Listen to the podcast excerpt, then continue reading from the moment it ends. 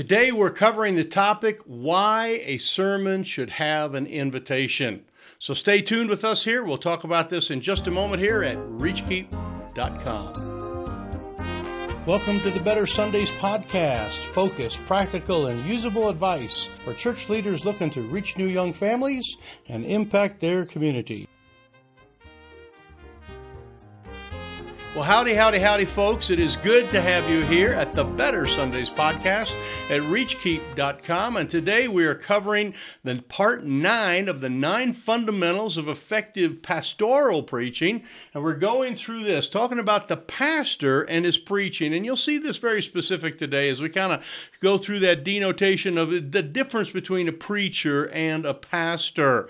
We're covering the topic of invitations. Why should we give invitations? And, and by an invitation, sometimes you might think of, well, when the music plays at the end, or when people raise their hand, or when, you know, people go forward, or, you know, they, they sign a card, or they, you know, go sign up for something. There's a lot of different ways that actual invitations are done. I'd rather spend a little bit more time.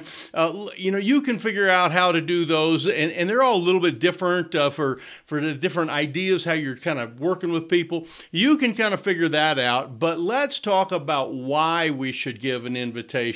We often call uh, in, in the idea of speaking, public speaking, or preaching, we often have this idea of what we call a C T A, or a call to action. And, and pastors are not exempt from this. This is the idea of, of you know, you're going to ask somebody to do something. In fact, we think that that is really something that the pastor needs to do. And the pastor knows this better than the preacher, what, how to make the call, how to, how to, how to give that invitation. You know where you're trying to take your people. You've been you've been working on uh, developing your personal character and reaching out into into your community. You worked on your sermon. You've honored God with your content. You've come up with good illustrations. You have a kind of a development plan of where they're going to go. And if you've done all that, hey, guess what? It's time to ask them to respond. It's time to do that. And we think that the pastor is the person that needs to make the call. Making the call is kind of that, that idea of the challenge. You're actually asking them to do something, is to step forward. And there's a couple different categories. One is sort of like just, you know, stop doing what you've been doing and start doing something else. That's sort of the idea of kind of the repentance and, and uh, you know, uh, more evangelistic, kind of a full, an abrupt change. The other is the idea of kind of moving incrementally, you know, be a better parent. And we, we would kind of call this the idea of revival, you know, uh, live more holy and, you know, make sure that you're praying more and witnessing more and, you know, all those kind of things. So whether it is an abrupt change that you're asking for, or whether it is an incremental, you know, step further in your spiritual development that you're asking for, we believe, number one, you need to ask. You need to make the call. Again, you've prayed for it, you've worked for it, you've hustled for it, you've dreamed for it. You know, your, your desire is for these people to develop and change and move. Then ask them. Make the big ask. The second thing is we believe that it's really the pastor that can make that ask better than anyone else. I've watched a few uh, T V sermons. I've seen a few guys preaching on YouTube or whatever, and they've given some type of, of response, and that's great. And, you know, maybe thought, well, that's a good thing. I'll start to move that direction. Uh, but there is nothing like a pastor that knows his people and knows where they need to go and has prayed over them and has, you know, put his arms out and said, oh, God, help my people. You know where people need to go. In fact, if anyone is going to make a difference in the life of people in America today, it's going to be their pastor. Now, we understand moms and dads are probably the primary person that's going to influence a, a, a person. But folks, beyond that, a pastor is the one that's, at, you know, you're not going to get pop culture and, you know, the music people and all the sports people to ask you to live holy and to do right and to move forward in your spiritual life. That's a rare day when that happens. But a pastor is the one that makes that challenge. He gives that challenge. He gives that call. And he says, oh, and beyond that call that he gives, it is filled with prayer and, and dedication and his devotion to you and his devotion to the Word of God. And he is the one that does it. So that's why we talk about the idea of the pastor and his preaching. It is that you are the one that is making that appeal and asking them to step into, you know, this program of development and get into the Bible studies and get into the action and the volunteer things that we have and, and you know, get your heart right and change change and, and come to Christ. All of that comes from a call, and the best call is the call from a pastor, a pastor who loves, the shepherd of the sheep.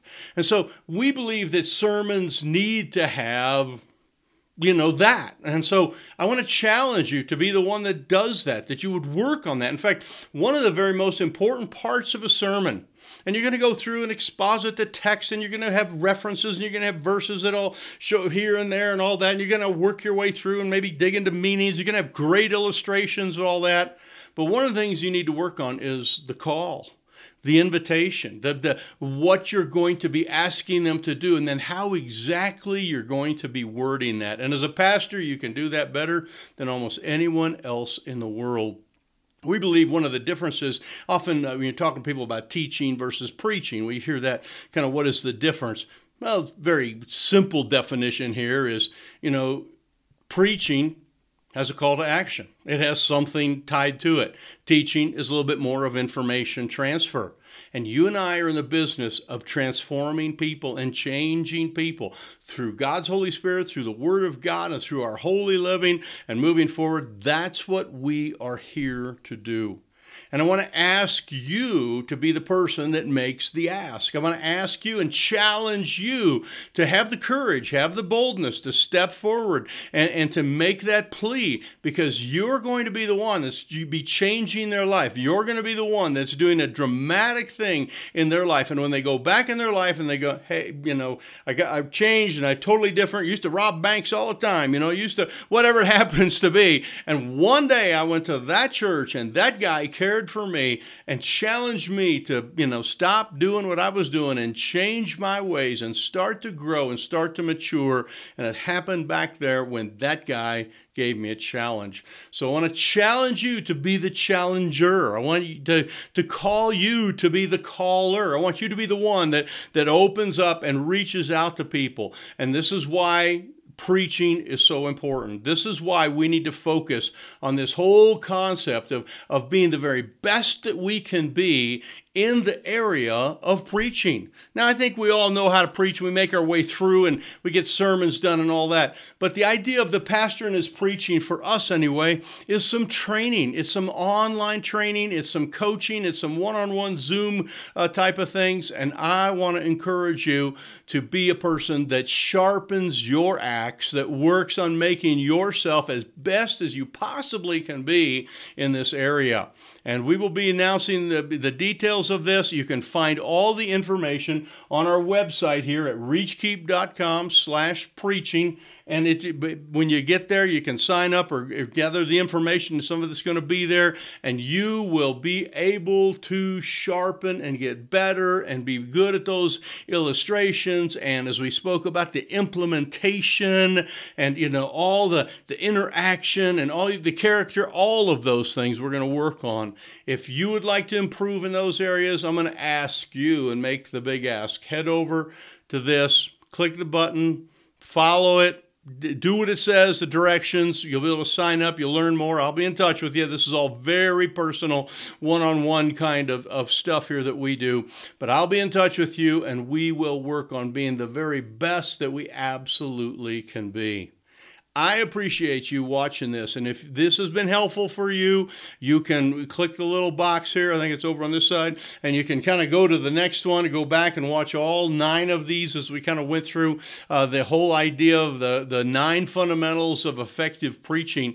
But each of those we're going to be covering in a class and going through and teaching in a much kind of a deeper, in-depth way where you and I get to talk and you and I get to kind of discuss some of the things and find out how we can sharpen up and be the very best that we can be.